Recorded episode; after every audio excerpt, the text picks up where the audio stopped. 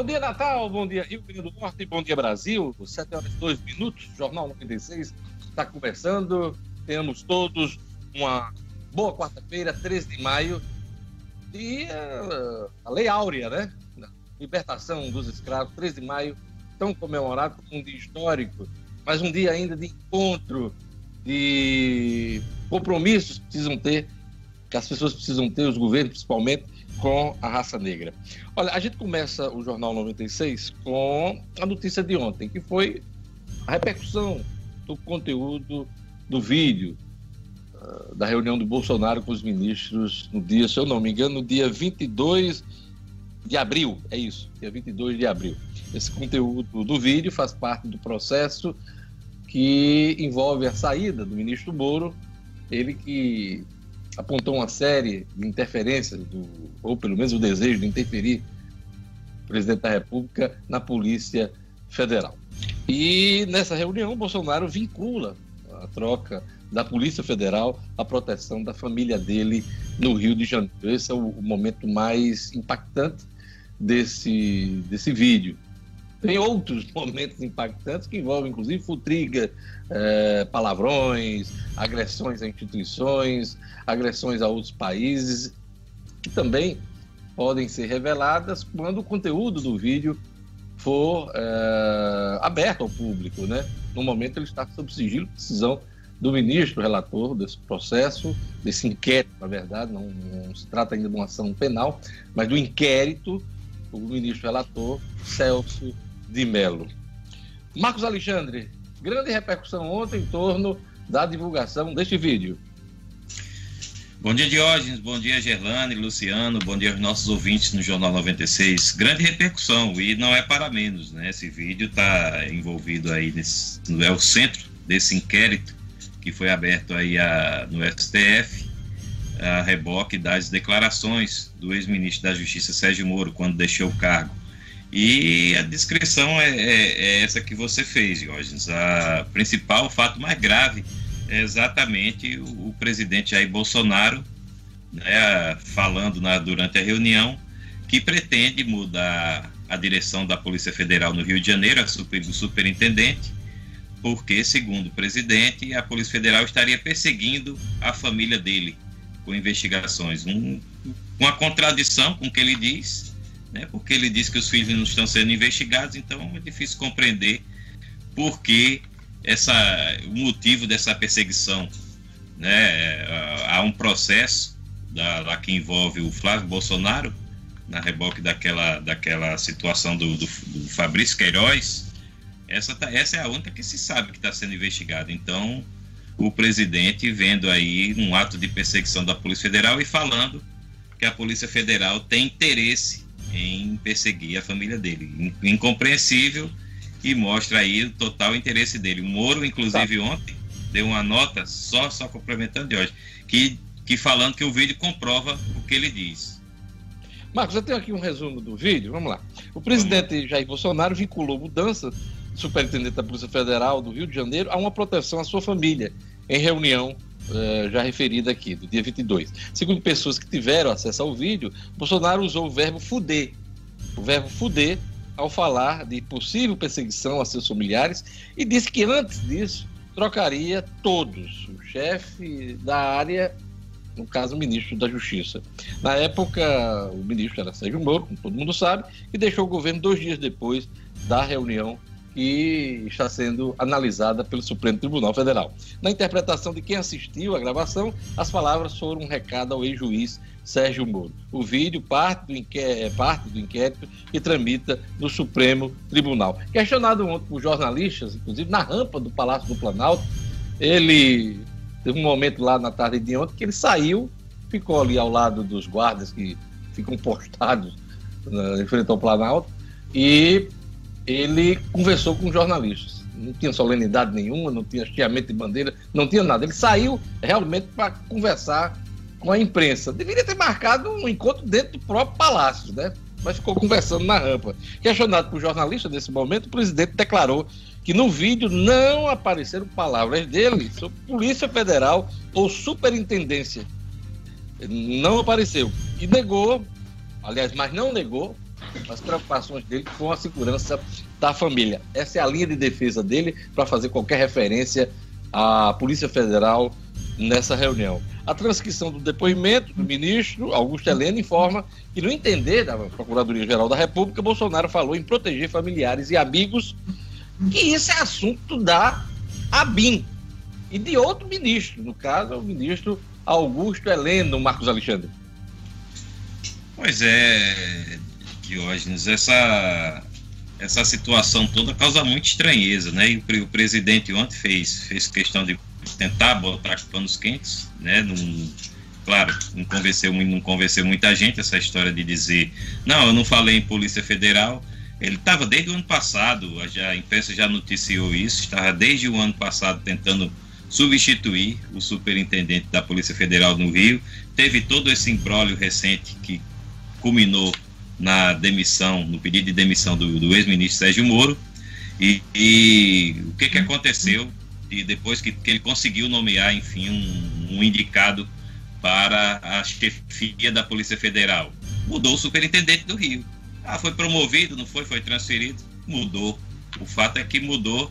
E isso, inclusive, é o que o Sérgio Moro ontem destacou, que os, o, os fatos que ele narrou, ele, Sérgio Moro, foram comprovados tanto pelo vídeo quanto pelos atos que aconteceram após a demissão dele do Ministério da Justiça.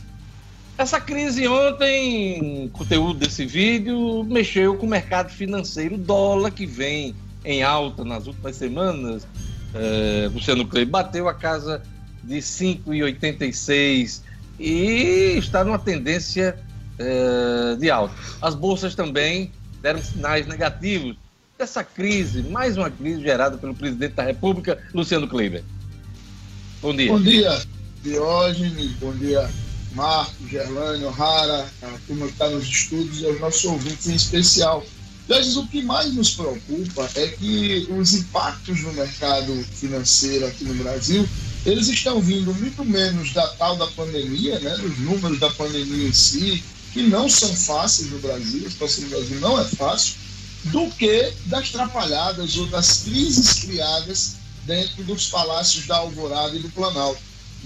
O, o presidente Jair Bolsonaro tem sido pródigo em criar problemas ainda maiores do que a pandemia no que diz respeito a impactos do mercado. E ontem foi isso que você já disse. Com essa incerteza, com essa indefinição, com o é, é, vazamento, né, de algumas pessoas que já teriam visto o vídeo, de detalhes desse tipo, mesmo o presidente Bolsonaro tendo se apressado em dizer que não cita a Polícia Federal no vídeo, mas o mercado reagiu.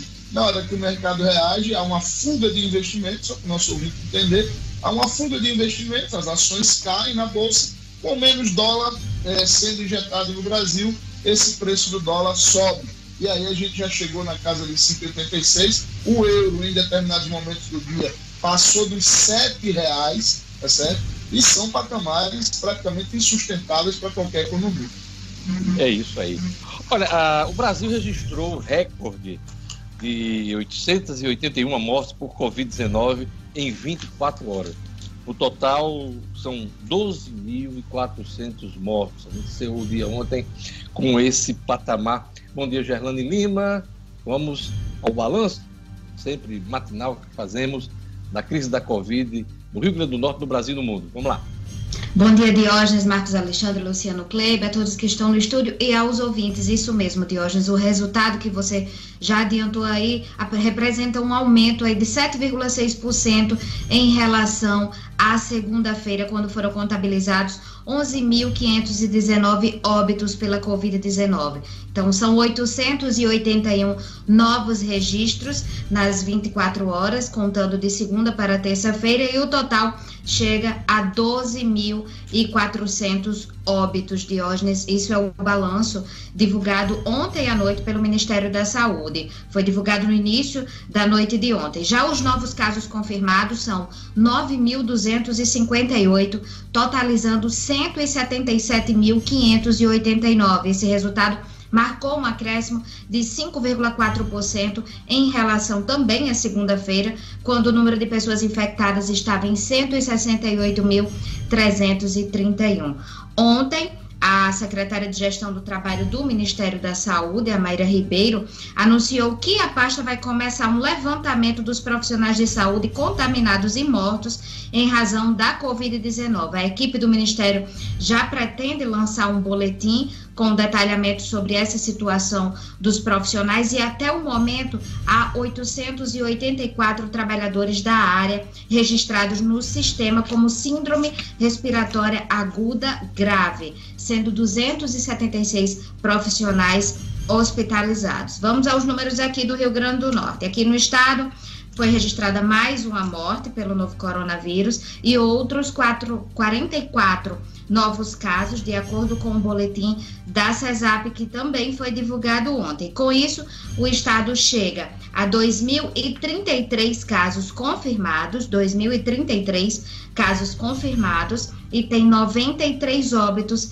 registrados ao todo. De acordo com a SESAP, o R N tem ainda sete mil trezentos e oitenta e três casos suspeitos de coronavírus e outros setecentos e trinta e seis de casos que estão, que foram recuperados, na verdade, pessoas recuperadas da doença em todo o Rio Grande do Norte. O mundo contabiliza quatro milhões trezentos e cinquenta e sete mil casos confirmados da covid dezenove, com duzentos e noventa e três mil óbitos. Diógenes. Olha, a Advocacia Geral da União informou ontem, entregou ao ministro do Supremo Tribunal Federal, Ricardo Lewandowski, os laudos dos exames da covid dezenove do presidente da República, Jair Bolsonaro. Os laudos confirmam que Bolsonaro testou negativo para o novo coronavírus, garantiu a A G U. Em março, o presidente informou que testou negativo nos dois exames que realizou. Desde então, a partir de uma ação movida pelo Estado, pelo jornal Estado de São Paulo, a Justiça Paulista vinha determinando que a A G U apresentasse o laudo para comprovar o resultado. Uma decisão do presidente do Superior Tribunal de Justiça, ministro João Otávio Noronha, suspendeu a decisão do T R F, Terceira Região de São Paulo, e agora a decisão está nas mãos do ministro Ricardo Lewandowski de publicar ou não, de uma vez por todas, acabar com essa história sobre os exames do coronavírus do presidente da República. Vamos acompanhar.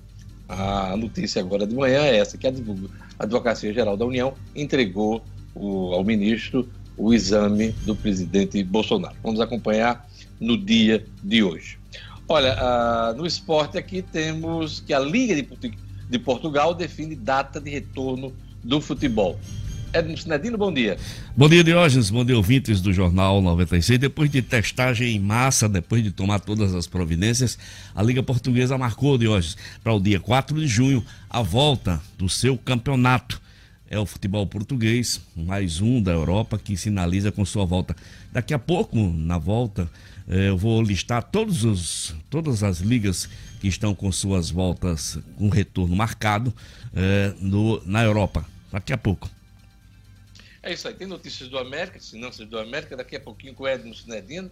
A gente também vai trazer as informações sobre o apoio dos deputados à C P I sobre a Arena das Dunas. Ontem a gente falava desse assunto aqui e hoje há assinaturas para a criação dessa C P I.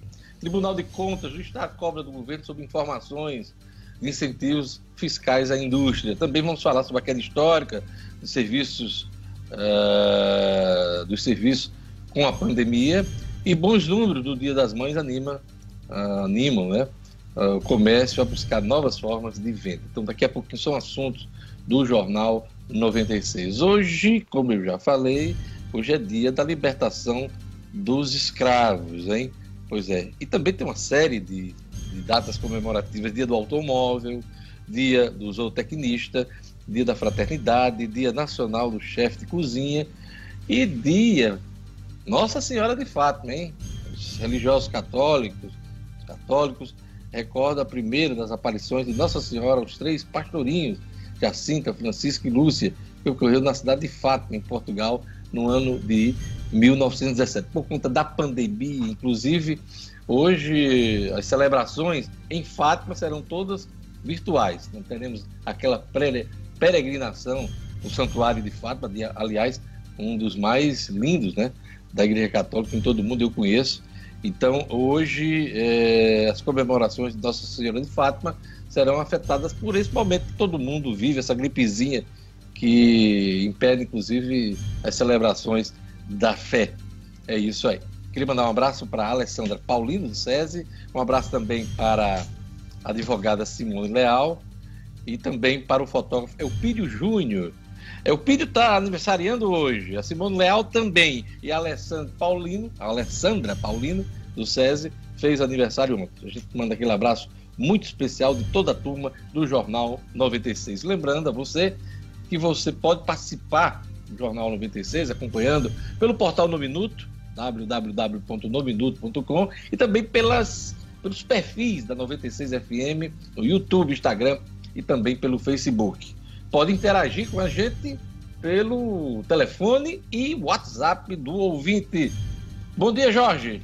Bom dia, Diógenes. Bom dia a todos da equipe do Jornal noventa e seis. Já estamos recebendo aqui algumas mensagens e você também pode participar aqui pelo nosso WhatsApp, nove nove dois um zero nove seis nove seis, ou se preferir, dá aquela ligadinha no quarenta zero cinco nove seis nove seis, Diógenes. Obrigado, Jorge. Vamos seguindo aqui com o Jornal noventa e seis. Agora vamos para as manchetes. Mais manchetes da edição de hoje. Brasil registra oitocentas e oitenta e uma mortes em vinte e quatro horas e chega a dois mil e quatrocentos óbitos. Candidatos do Enem que estiverem com covid dezenove no dia da prova poderão fazê-la em outra data. Proposta de C P I sobre contrato da Arena das Dunas recebe apoio na Assembleia Legislativa. Governo do Estado inicia pagamento de maio nesta quarta-feira. Polícia Militar prende quadrilha de assaltantes que atuava em Nova Parnamirim. Esporte, Liga de Portugal define data de retorno do futebol. E América apresenta demonstração financeira e tem prejuízo de quase cento e oitenta e cinco mil reais no mês de março. Jornal noventa e seis. sete horas e dezenove minutos. Vamos aqui para as manchetes dos jornais locais. O Agora R N traz aqui na sua manchete principal: a Assembleia Legislativa do Rio Grande do Norte já tem assinaturas necessárias para instalar C P I da Arena das Dunas. Ah, o Agora R N também destaca: coronavírus trava análise da reforma da Previdência na Assembleia. Também já foi assunto aqui no Jornal noventa e seis. Norma do Estado segue valendo e as academias seguem fechadas. Vendas online crescem durante a pandemia do coronavírus. setenta e dois profissionais de enfermagem são afastados do trabalho também em meio à pandemia. São as manchetes do Agora R N. A Tribuna do Norte destaca aqui: vídeo mostra palavrão e ameaças durante reunião ministerial. A gravação da reunião está no centro da briga Bolsonaro-Moro. Moro defende liberação total do vídeo. Bolsonaro quer apenas a liberação de partes desse conteúdo. Imagens serão transcritas e continuam em sigilo. São os destaques aqui da leitura da Tribuna do Norte. A Tribuna também destaca, nessa questão da pandemia, quatrocentos e setenta e cinco profissionais de saúde do Rio Grande do Norte testaram positivo para a Covid.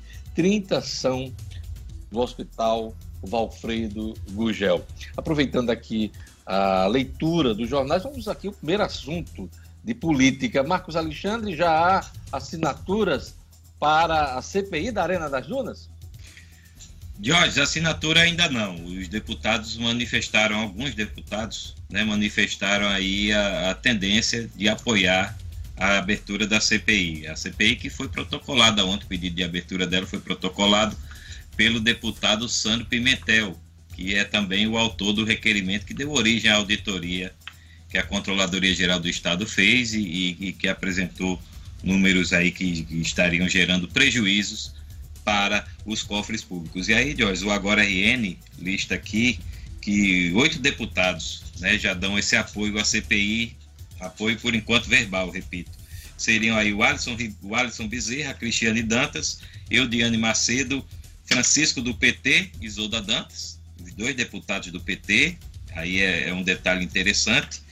Uh, tem também o Kelps Lima, o Baldo Fernandes, e o Baldo Fernandes. São oito deputados, o que aí configura, se esses deputados confirmarem com a assinatura, já dá aí, a, a, já garante a abertura da C P I. São necessárias no mínimo oito assinaturas Essa abertura é automática a partir do momento que se coleta o número de assinaturas necessário para, para esse, essa finalidade.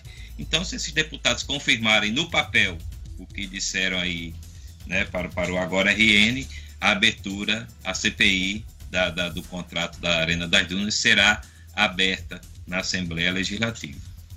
Mas já há apoio para aprovar a C P I, pelo menos para formalizar a C P I. Isso. Só a assinatura dos parlamentares, né? Exatamente, exato. Eu até achava que ia ser mais difícil aí, essa coleta uh, de assinatura, essa coleta de apoio. Vamos acompanhar. Ontem foi formalizado. Chama a atenção, né, Diógenes? Pedido principal. de abertura, pedido de abertura foi formalizado ontem e faltam as assinaturas. Diga. Chama a atenção exatamente aí o apoio de Francisco do P T e de Isolda Dantas, o que indica aí que o governo tem interesse na abertura e na realização dessa C P I. É, tem interesse porque complica gestões passadas, né? Que vem desde Rosalba Cearlini, quando o estádio, a arena foi reconstruída, e passa pelo governo de Robson. O governo tem interesse, o atual governo tem interesse de jogar luz nesses gastos. Por isso o apoio. Aliás, isso a gente comentava, aliás, você comentava ontem aqui no Jornal noventa e seis. E vamos à leitura aqui dos principais jornais do país. Uh, a Folha de São Paulo destaca aqui na manchete principal também uh, o conteúdo do vídeo da reunião do presidente da República. Em reunião, Bolsonaro vincula troca na P F à proteção da família. O presidente afirma que vídeo não traz as palavras Polícia Federal ou Superintendência, mas não nega preocupação com os filhos. É destaque também na Folha de São Paulo, decreto sobre serviço gera conflito com governadores. Líder admite que grupo bolsonarista é armado. País registra outro recorde, com oitocentas e oitenta e uma vítimas em vinte e quatro horas. É, Luciana, essa questão do decreto aqui, eu não sei por que o presidente volta a contestar governadores e exigir a obediência de governadores ao decreto que ele assinou. O Supremo Tribunal Federal já se reuniu para dizer que os governadores e prefeitos têm autonomia de estabelecer regras de restrição. Essa história da pandemia. E ele volta a insistir que os governadores têm que obedecer o decreto que ele baixou essa semana, neste caso, envolvendo a questão da, das academias e salões de beleza. Luciano. Parece pura provocação, né, Diógenes? Bem ao estilo de Jair Bolsonaro. Parece aquela, aquela mania, né, terrível que o presidente tem de criar problemas, de, de criar é, é, aqueles factóides, aquelas coisas que inflamam o tal do clima de fla-flu que a gente segue vivendo no Brasil, que parece que o presidente tem o maior interesse do mundo em preservar. Pois é, tem um assunto aqui na Folha que é da sua área e a expectativa, aliás, isso é um machismo nesse momento. O governo vai rever P I B de dois mil e vinte para queda de quatro a cinco por cento. A projeção do P I B em dois mil e vinte será revisada de, de alta de zero vírgula zero dois por cento, ou seja, nada, para queda entre quatro e cinco por cento, como é a expectativa dos mercados, Luciano Kleber. Diógenes, essa questão do P I B, lá no início da pandemia, o governo soltou essa, essa previsão, né, de crescimento de zero vírgula zero dois por cento. Só que o próprio governo sabia que isso era impossível. É impossível crescer P I B com pandemia, em meio a uma pandemia. É, começou a falar numa redução de um vírgula cinco por cento, depois de dois por cento, depois de três por cento, e aí ontem saiu com essa previsão que já está abaixo do que o próprio mercado, alguns segmentos do mercado já falam, Diógenes, em até sete por cento de queda do nosso P I B este ano. Pois é, eu ia lembrar exatamente esse ponto. Já a projeção de sete por cento pode ser mais, viu, Luciano Kleber? O Estado de São Paulo diz aqui em vídeo, Bolsonaro liga, troca na P F a proteção de sua família. O Estado destaca também o recorde de mortes, oitocentas e oitenta e uma mortes pela Covid dezenove em vinte e quatro horas, presidente atrasa veto para garantir reajuste policial, setenta mil militares receberam seiscentos reais, mais de setenta mil militares receberam indevidamente o auxílio emergencial de seiscentos reais destinado a desempregados informais. T C U poderá abrir auditorias. Como é que uma coisa dessa acontece, né? Dólar chega a cinco vírgula oitenta e seis, pois é, cinco reais e oitenta e seis centavos. O Banco Central vende quinhentos milhões de dólares para tentar conter a alta do dólar. Daqui a pouquinho vamos jogar um pouco mais de luz nesse, nessa alta do dólar. E tem uma notícia aqui que é preocupante. Uma das matérias do Estado de São Paulo. Epidemia impediu cinquenta mil diagnósticos de câncer no país. Estimativas das sociedades brasileiras de patologia, cirurgia oncológica apontam que, com a pandemia da covid dezenove, pelo menos cinquenta mil brasileiros deixaram de ser diagnosticados com câncer. Em abril, setenta por cento das cirurgias foram adiadas. Isso é difícil, porque nem só de Covid padece o povo brasileiro, né?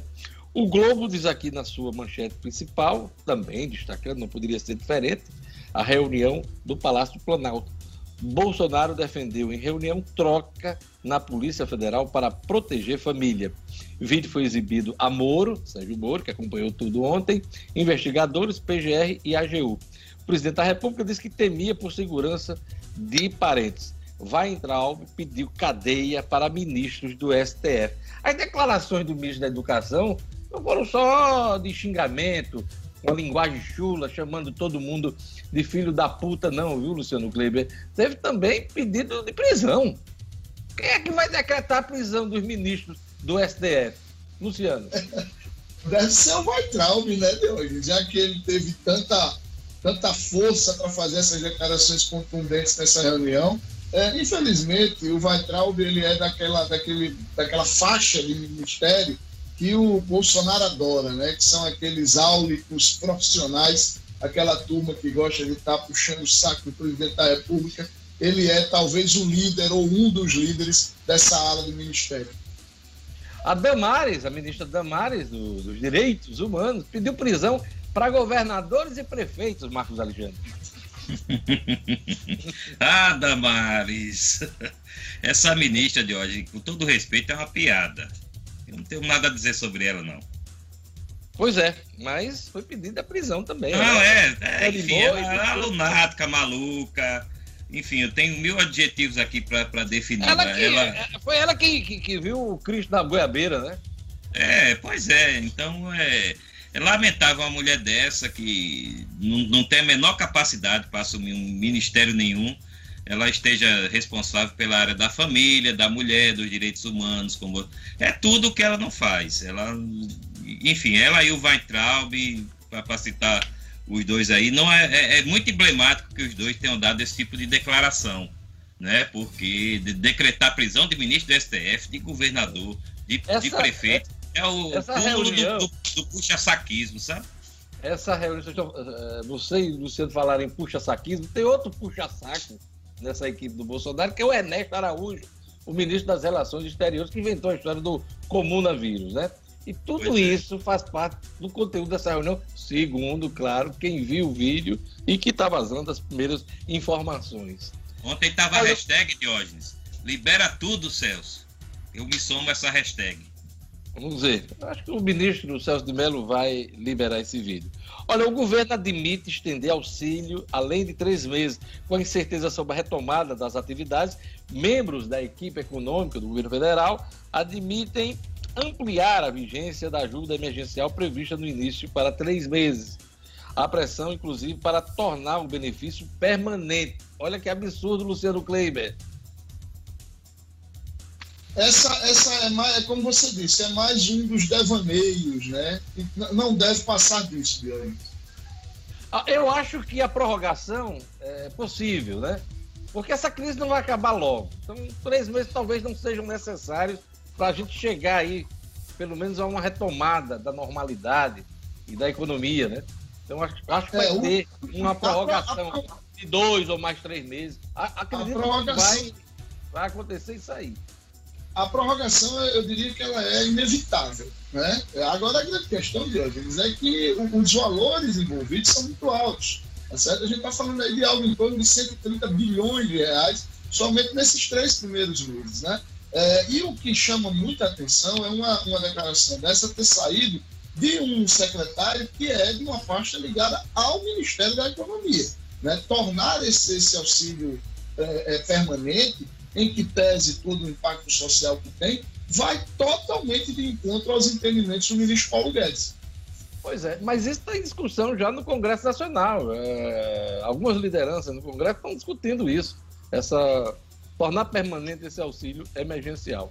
Do ponto de vista emergencial, que é o nome do auxílio, né? Acho que até a prorrogação é aceitável. Não sei se vai ter dinheiro nos cofres públicos para bancar isso, mas tornar permanente... Lembra é, aquela mesma é... história da C P M F, né? Pois é. A, a Comissão Provisória de Movimentação Financeira, e logo em seguida os camaradas não quiseram abrir mão. É, são dois lados, né? A C P M F era tirando o dinheiro do povo, levando para o governo. Essa, daí, essa outra é levando dinheiro para o povo. Que uma, uma proposta de tornar permanente surja no Congresso é até é, compreensível, né? Claro, o Congresso está ali para isso também. Mas o que, o que assusta é a, a, o fato de ter sido levantado, repito, por um secretário de uma pasta que é ligada ao Ministério da Economia, que é totalmente contra essa perenização. Quando eu fiz a comparação, quando eu fiz a, licença, Marcos, quando eu fiz a comparação, foi do ponto de vista da transitoriedade e das medidas, né?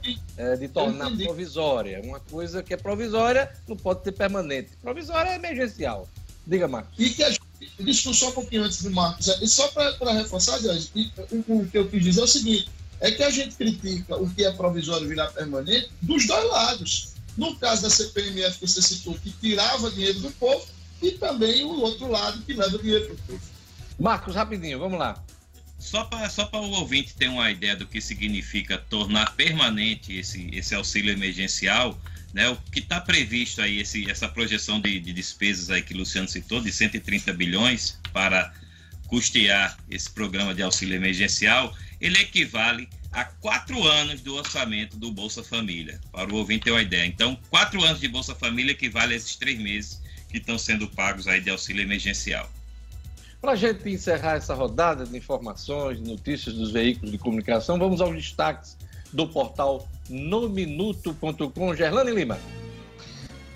Governo do Estado inicia pagamento de maio nesta quarta-feira. Todo o funcionalismo da pasta de segurança pública terá salários integrais depositados hoje, independentemente do valor. Prefeitura do Natal entrega sessenta e seis por cento das cestas básicas aos alunos da rede municipal. Maiores reservatórios de água do Rio Grande do Norte já acumulam mais de cinquenta por cento de sua capacidade. E levantamento do Conselho Federal de Enfermagem aponta a morte de noventa e oito enfermeiros por covid dezenove em um mês. Lembrando a você que hoje tem live no Minuto, em Ser Brasileiro e Enfrentar a Pandemia no Exterior. Eu vou conversar com dois jovens que moram lá fora. Mayara Cruz, jornalista e especialista em marketing digital em Valência, na Espanha. E Danilo Dantas, jornalista e artista três D, morador da cidade de Vancouver, no Canadá. A gente vai... É conhecer um pouco da experiência, das angústias, das ansiedades, das soluções que foram tomadas lá fora e a flexibilização que já começa a ocorrer nos países do hemisfério norte. Tá? Então hoje, dia três de maio, dezessete horas, transmissão ao vivo pelo portal No Minuto, também pelas plataformas YouTube e Facebook. dezessete horas eu conto com sua audiência. Viveiro Marina com promoção nunca vista. Todas as plantas com até cinquenta por cento de desconto, vários planos de venda que vão até eh, dez pagamentos, você pode pagar em até dez vezes. E o Viveiro Marina vende barato porque produz grama esmeralda a partir de cinco reais o metro quadrado. Acima de duzentos reais, o Viveiro entrega em Natal sem taxa de entrega. A loja aberta, hein? Com as devidas seguranças e orientações das autoridades sanitárias. Na esquina, a loja do Viveiro Marina que fica na rua São José, com Miguel Castro. Não compre planta sem antes fazer o orçamento no Viveiro Marina. Viveiro Marina, a grife do paisagismo. Vamos à previsão do tempo hoje no Rio Grande do Norte. Informações da Clima Tempo. Previsão do tempo.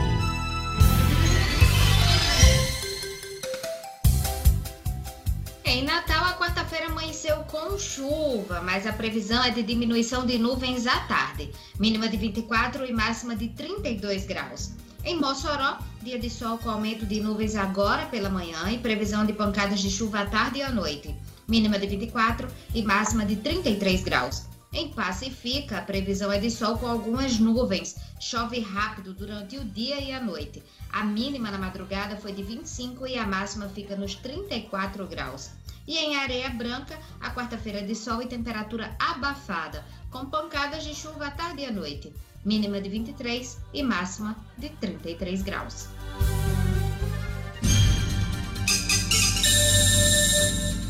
sete horas e trinta e sete minutos. Olha, a Polícia Militar prende quadrilha de assaltantes que atuava em Nova Parnamirim.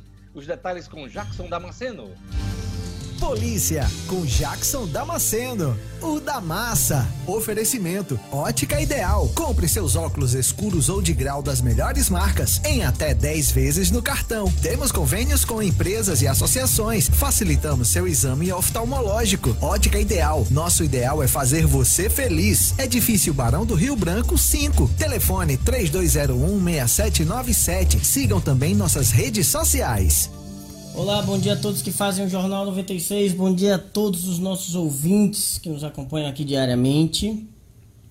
Esta prisão foi feita por policiais militares na Avenida Abel Cabral, ali próximo à Avenida Deodato José dos Reis, em Nova Parnamirim, por volta das três horas da tarde. Trata-se de uma quadrilha formada por quatro suspeitos, quatro homens que vinham praticando assaltos desde a segunda-feira, principalmente em paradas de ônibus de Nova Parnamirim, Parnamirim propriamente dita, Emaús, ah, e vinham sendo caçados pelos policiais desde segunda. Foram encontrados na tarde desta terça, como eu já disse, em um carro prateado, com um simulacro de pistola, uma pistola de brinquedo, é, e com produtos de roubo, enfim. Foram levados para a delegacia, e segundo a Polícia Militar, era um carro prata, não me disseram a marca, mas que pertencia a um motorista de aplicativo, que era um dos componentes do bando.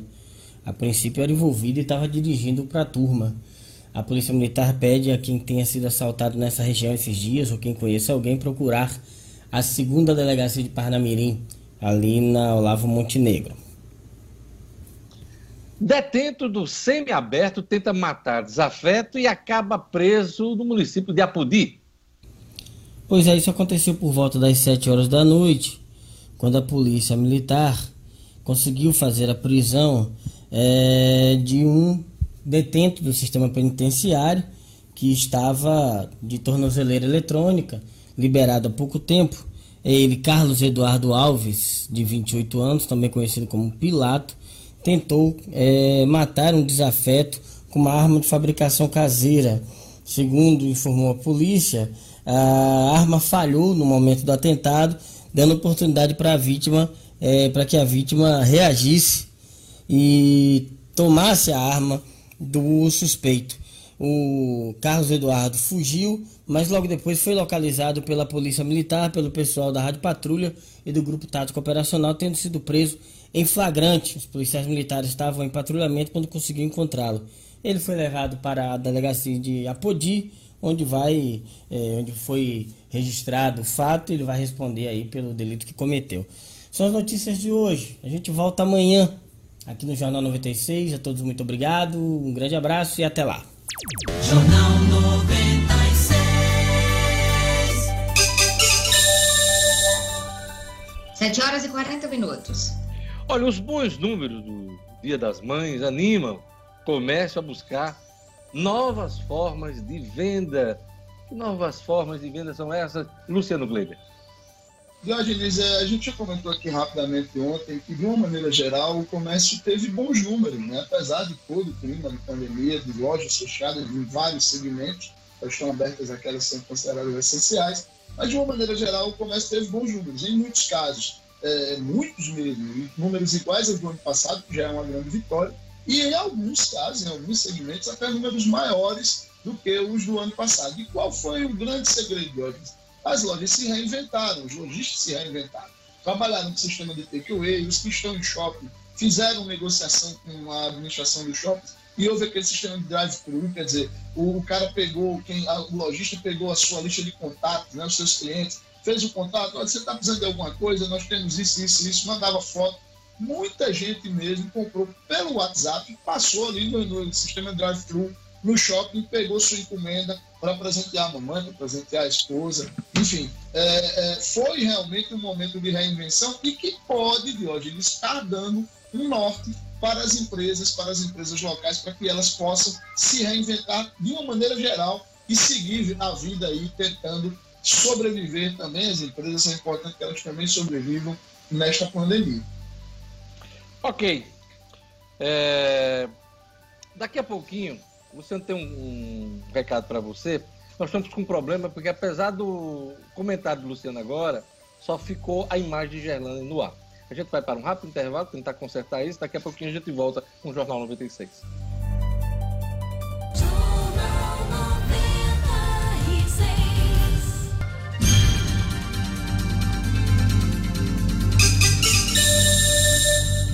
Estamos de volta, sete horas e quarenta e três minutos. Olha, o momento é de valorizar as empresas locais. Luciano Kleiber.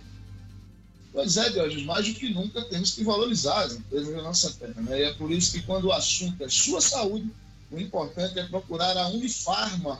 Ela está presente onde o povo mais precisa. Já são mais de seiscentas e cinquenta lojas, Diógenes, espalhadas pelos estados do Rio Grande do Norte, Paraíba e Pernambuco. Sempre com atendimento personalizado e preço baixo de verdade. Quando precisar de uma farmácia, lembre-se da rede que cuida da sua saúde e da saúde do Rio Grande do Norte. Lembre-se da farmácia amiga. Unifarma, uma farmácia amiga sempre perto de você. E aproveitar de hoje para mandar um abraço para todos os colaboradores da rede de farmácia Unifarma, nossos ouvintes, e que estão sete dias por semana na linha de frente defendendo a, popula- a população neste momento tão difícil. Nosso muito e... obrigado também a eles. Pois é, e eles precisam se cuidar também, porque é um dos serviços essenciais que não pararam desde o início de toda essa crise. Atendimento ao público, precisa ter todo cuidado para que não ocorra contaminação também desses profissionais, Luciano Kleber. Muito bem lembrado aí, esse alô que você está mandando aí para a turma de todas as drogarias, de um modo geral também. Olha, vamos aqui para o futebol. Liga de Portugal define data de retorno no futebol. Edmo Cinedino. Esportes com Edmo Cinedino. Pois é, Diógenes.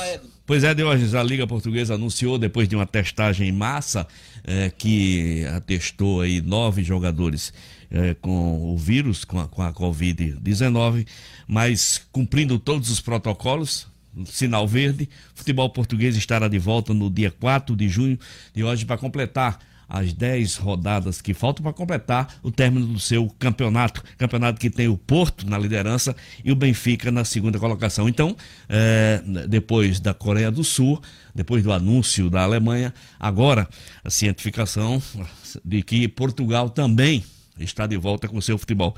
De hoje, é, as, na Europa... Áustria, Bulgária, República Tcheca, Croácia, Dinamarca, Hungria, Noruega, Polônia, Sérvia e Suécia, todas essas, todos esses países já têm data, que variam de maio a junho para a volta do futebol. Sem definição, além de Inglaterra, Espanha e Itália, três ligas das principais, né, da Europa, uh, Ucrânia, Rússia, Romênia, Suíça, Grécia, Eslovênia e Bélgica ainda não sinalizaram com o retorno. É o quadro, neste momento, do futebol na Europa, que começa aos poucos a voltar à sua normalidade, Diógenes.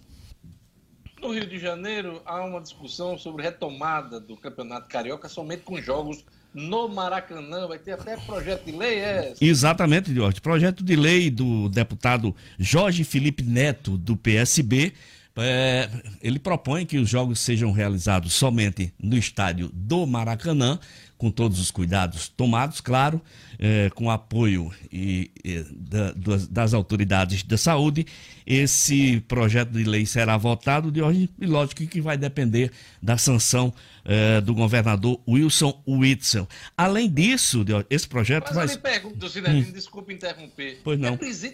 É preciso um projeto de lei para definir calendário de jogos do futebol, cidadão. Coisa... Isso não é uma decisão das confederações, juntamente com os clubes, um, um entendimento. Precisa de um projeto de lei votado numa Assembleia Legislativa para ter sanção do governador. De maneira, estado aqui desse país? De maneira nenhuma, de hoje. Eu acho, que, eu acho que, que a Assembleia Legislativa do Rio de Janeiro não tem nada a ver com a volta do futebol. A volta do futebol, quem tem que tratar é a Federação do Rio de Janeiro, nesse caso, a C B F que são os principais interessados. Eu acho que, que outras coisas deveriam tomar o tempo dos, dos deputados das Assembleias Legislativas. E existe, Diógenes, um movimento do clube, que eu acho até um movimento assim, é, muito perigoso e impensado, de um lobby muito forte, e de clubes, de algum, da maioria dos clubes, e da própria Federação do Rio de Janeiro, para que o futebol volte. Fazer, e, inclusive eles fizeram uma carta por essa volta. Fluminense e Botafogo foram as duas únicas equipes cujos seus representantes não assinaram, de hoje, não concordaram com essa volta ao futebol. Então vamos ficar na expectativa. Eu acho qualquer, nesse momento no Brasil, qualquer tentativa de volta ao futebol, de treinos, é muito arriscado, é muito difícil a situação no país para que se pense em voltar ao futebol nesse momento, Diógenes. Olha, a gente vem discutindo isso já há algum tempo algum aqui. Tempo. Os campeonatos estão comprometidos, não há tempo, inclusive, de encerrar alguns que já foram iniciados nesse primeiro semestre. Exato. Ninguém sabe como vai ser o Campeonato Brasileiro, que é um campeonato longo, longo. que começa no primeiro semestre e vai até o final do ano, com jogos até meados de dezembro. Está difícil entender como vai ser esse retorno ao futebol, como, como com o contato dos atletas, com a saúde dos atletas, Isso. dos da parte técnica, aglomeração das pessoas no campo e também na arquibancada, ao pois redor é. do, do, dos estádios. É. é muito complicado, não dá para entender como vai ser esse normal, esse retorno à normalidade do esporte, do principal esporte brasileiro. Vamos acompanhar. Hoje, o América apresenta... No, ne, aí, só complementando ainda neste assunto, o que me preocupa muito também, Deus, é a testagem, né, de todos esses atletas que vão ser... É, é preciso que essa testagem seja feita em massa, como está sendo feita. E a condição financeira para fazê-la. Quais são, quais serão as equipes? Mas não se trata só de testar uma vez, não. Não, pois é. Vai testar, vai precisar testar, sei lá... Várias vezes. E um acompanhamento... Vai ter dinheiro para fazer isso? Não tem. Quem vai bancar isso? Pois é, quem vai bancar isso? Essa é, porque não é, como você falou, não é um teste só, é um acompanhamento, né? São, é, é muita coisa para se fazer para garantir a volta do futebol. São profissionais de risco. De alto que, risco. Corre risco é, diariamente. Como é que vai ser essa testagem? Exato. É como quem trabalha na linha de frente dos hospitais, precisa ser testado todo momento. To, todo todo momento. Sintoma, vai precisar fazer teste. Como é que vai ser isso? Exatamente. Vai tirar o craque do time quando fizer uma é, testagem? É complicado. Ah, Cidadino. É muito complicado. Difícil. Rapidamente, a América apresenta demonstração financeira e tem prejuízo de quase duzentos mil reais. É, de março, né? cento e oitenta e cinco mil de hoje, quase o prejuízo do América nesse mês de março. É um prejuízo que já preocupa o América. E olha que é um dos times mais controlados. Ainda não é uma crise, ainda não chega a assustar demais o presidente do América. Mas é só uma amostra do que os clubes vão enfrentar daqui para frente. E a coisa, claro, que sem receita, sem jogos, sem patrocinadores, tende a piorar. O prejuízo do América, quase cento e oitenta e cinco mil neste mês de março. Atestou ontem, na sua demonstração financeira, o presidente do América, Leonardo Bezerra. Diógenes. Obrigado, Cinedino. Até amanhã com as notícias do esporte e do futebol. Até amanhã. Olha, o Sebrae, aquele parceiro que aconselha e ajuda a alcançar seus objetivos. Sabe aquele parceiro? Pois é. Estou falando do Sebrae, que está ao lado dos empreendedores para ajudar na gestão financeira dos seus negócios. Olha essa dica, hein? Você vai acessar o portal rn.sebrae.com.br barra finanças e encontrar dicas, ferramentas e simuladores, além de consultoria online, cursos à distância. Tudo para apoiar você em decisões importantes, como na escolha do banco para buscar crédito, taxas de juros, carências para pagamento, documentos exigidos e muito mais. O Sebrae também ajuda você a entender mais sobre as dificuldades da sua empresa e como se planejar para usar bem o crédito. O Sebrae não empresta o dinheiro, mas ajuda você a chegar lá, orienta. Acesse, vou repetir, hein? r n ponto sebrae ponto com ponto b r, tá aqui, travessãozinho, barra finanças. Ou ligue zero oitocentos, quinhentos e sessenta, zero oitocentos, vou repetir, tá errado aqui, zero oitocentos, quinhentos e setenta, zero oitocentos. Sebrae, a força do empreendedor brasileiro. Olha, Natal tem casos confirmados da Covid em todas as regiões de Hernando Lima. Isso, Diógenes, como a gente já noticiou aqui, até o dia dez, até o último dia dez, domingo, foram notificados seis mil duzentos e quarenta e quatro casos no total, sendo destes três mil duzentos e cinquenta e três prováveis e novecentos e setenta confirmados aqui na capital. O mapa de calor, como é chamado, com os casos confirmados da Covid aqui na capital, revela áreas com concentração de casos em todas as regiões do município.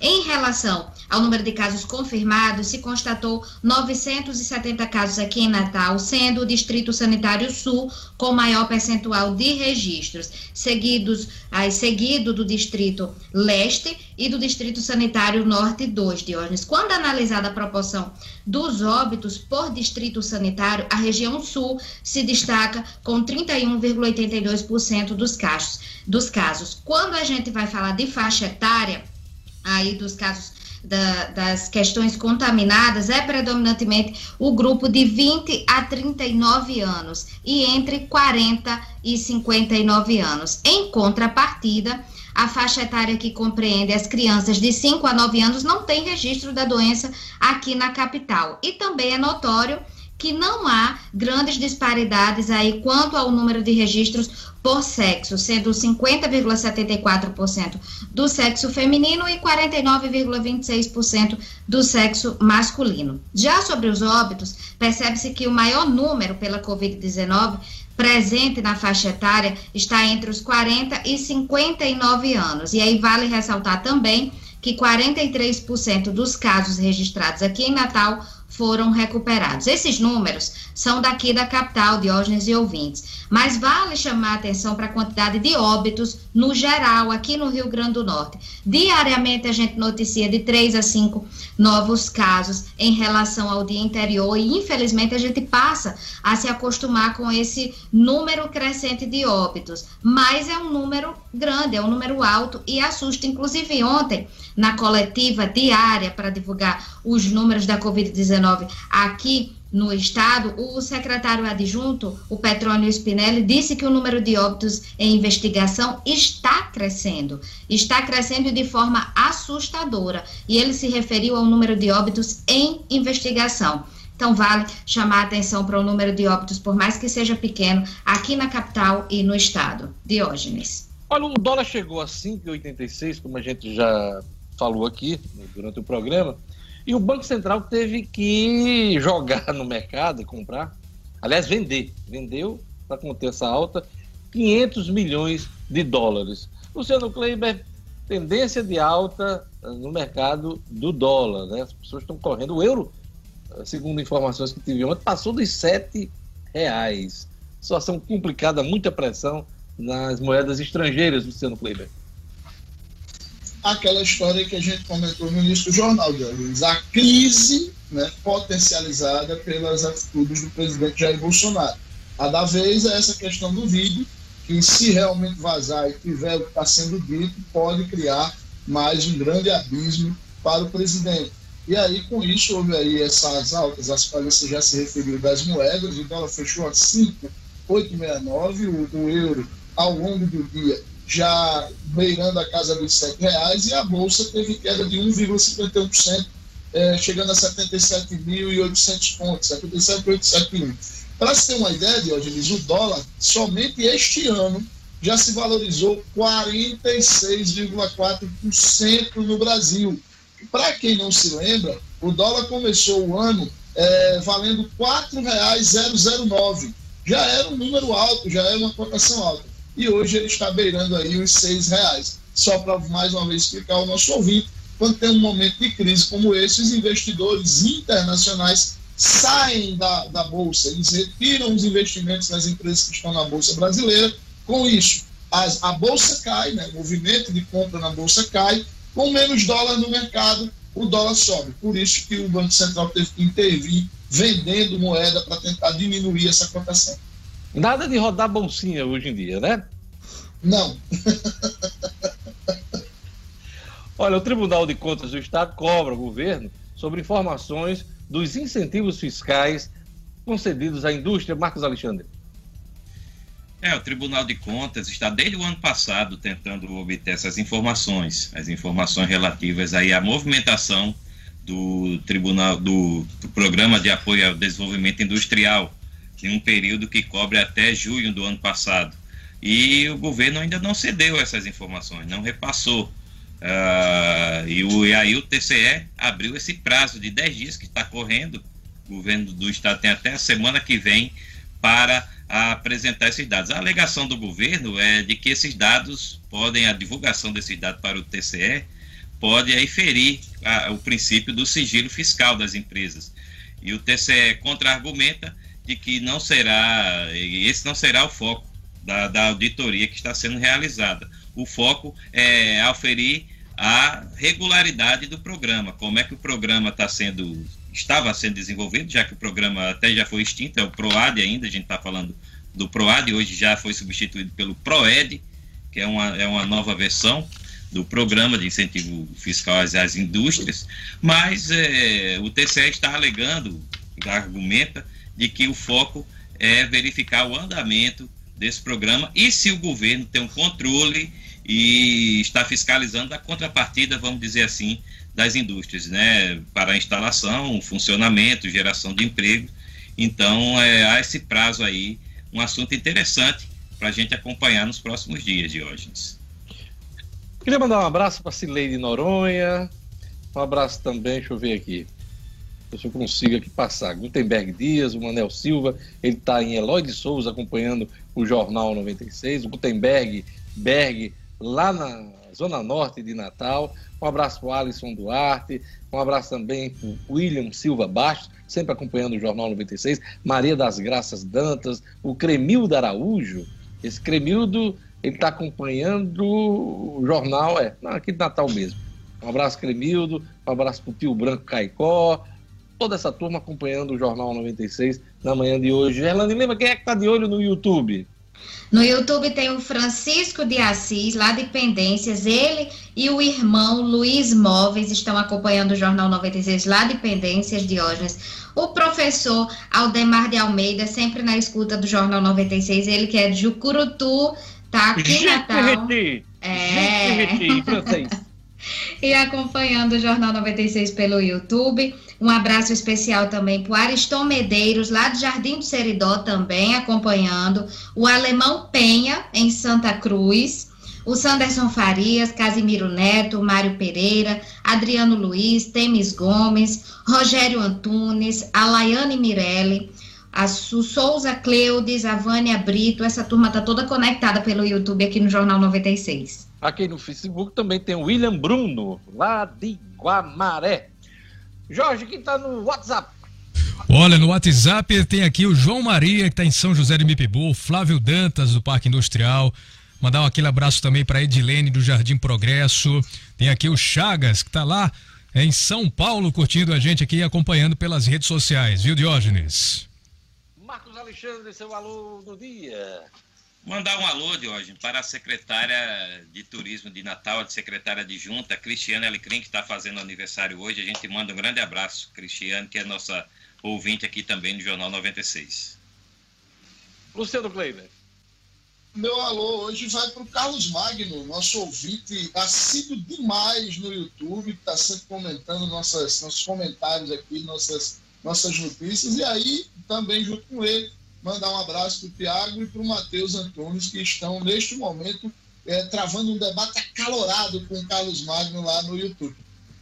É isso aí. E vamos seguindo aqui com o Jornal noventa e seis. Agora vamos para o Estúdio Cidadão. Vamos chamar a O'Hara Oliveira. Mesmo após o decreto federal, o governo do Rio Grande do Norte confirma que não vai liberar o funcionamento das academias de ginástica aqui no estado, hein? Quem vai explicar para a gente é a O'Hara Oliveira. Estúdio Cidadão, com O'Hara Oliveira. Bom dia, equipe, bom dia a todos que nos acompanham. Olha, governos de dezessete estados e do Distrito Federal se posicionaram de forma contrária à inclusão das atividades de salões de beleza, barbearias e academias de ginástica na lista de serviços essenciais. conforme decreto editado pelo presidente da República, Jair Bolsonaro, e publicado em edição extra do Diário Oficial da União esta semana. Em quase todos estes dezessete estados e no Distrito Federal, as três atividades já estavam fechadas e, assim, vão permanecer obedecendo os decretos estaduais. Entre eles está o caso do Rio Grande do Norte, que confirmou ontem, através da Secretaria de Comunicação, que não vai incluir na lista de serviços essenciais as atividades de academias de ginástica. Aqui no estado, salões e barbearias, também consideradas atividades essenciais pelo decreto federal, já estavam em funcionamento desde o dia vinte e três de abril e seguem com esse funcionamento liberado. Já as demais medidas de isolamento social decretadas pelo estado seguem em vigor. vigor até vinte de maio, isto é, só após essa data o governo poderá decidir sobre o retorno ou não das academias. É importante frisar, deixar claro, esclarecer a dúvida de muita gente que, ainda que o governo federal determine que quais atividades podem continuar em meio à pandemia, o Supremo Tribunal Federal já decidiu que cabe somente aos estados e municípios o poder de estabelecer políticas de saúde, inclusive questões de quarentena e a classificação dos serviços essenciais. Ou seja, na prática, os decretos presidenciais não são a liberação automática para o funcionamento de serviços e atividades. O'Hara Oliveira, para o Jornal noventa e seis. Jornal noventa e seis. oito horas e três minutos. Olha, hoje tem sorteio da Mega Sena, desta quarta-feira. Pode pagar aí noventa milhões de reais em prêmio. O concurso será o dois mil duzentos e sessenta e um. O sorteio ocorre às oito da noite, no Espaço Loterias Caixa, na Avenida Paulista, em São Paulo. E esse sorteio pode ser acompanhado pelas redes sociais, no Facebook e pelo canal Caixa do YouTube. Então hoje tem noventa milhões de reais no jogo. Amanhã a gente vai trazer os números da Mega Sena aqui no Jornal noventa e seis. E lembrando a você, a live no Minuto hoje, dezessete horas, hein? Pois é, ser brasileiro e enfrentar a pandemia no exterior. Eu vou conversar com Mayara Cruz, jornalista em Valência, na Espanha, e Danilo Dantas, jornalista e artista três D em Vancouver, no Canadá. Logo mais, dezessete horas, live no Minuto, transmissão ao vivo pelo portal, pelo site do Portal No Minuto, e também pelo YouTube e também o Facebook. Marcos Alexandre tem um recado para você, uma dica de leitura. Marcos. É isso, Diógenes. Para quem quer ficar por dentro do que há de mais atual em matéria de regras eleitorais, a pedida é o livro O Processo e o Direito Eleitoral, do advogado Kennedy Diógenes. É, o livro tem tudo para virar uma referência nesse gênero, porque trata de maneira simples e completa os principais temas do direito eleitoral, desde a sua construção histórica, seus conceitos e suas normas mais recentes, definidas pela última mini-reforma política. O livro O Processo e o Direito Eleitoral já nasce, assim, como uma importante fonte de consulta para quem deseja participar de campanhas eleitorais, até mesmo como candidato. O livro O Processo e o Direito Eleitoral, de Kennedy Diógenes, está à venda pela internet, no site w w w ponto o eleitor ponto com ponto b r. Olha, candidatos do Enem que estiverem com a doença, né, com o vírus e com a doença covid dezenove, nos dias da prova, vão poder fazê-la em outra data. Gerlani Lima, isso está definido já pelo, pelo INEP, né?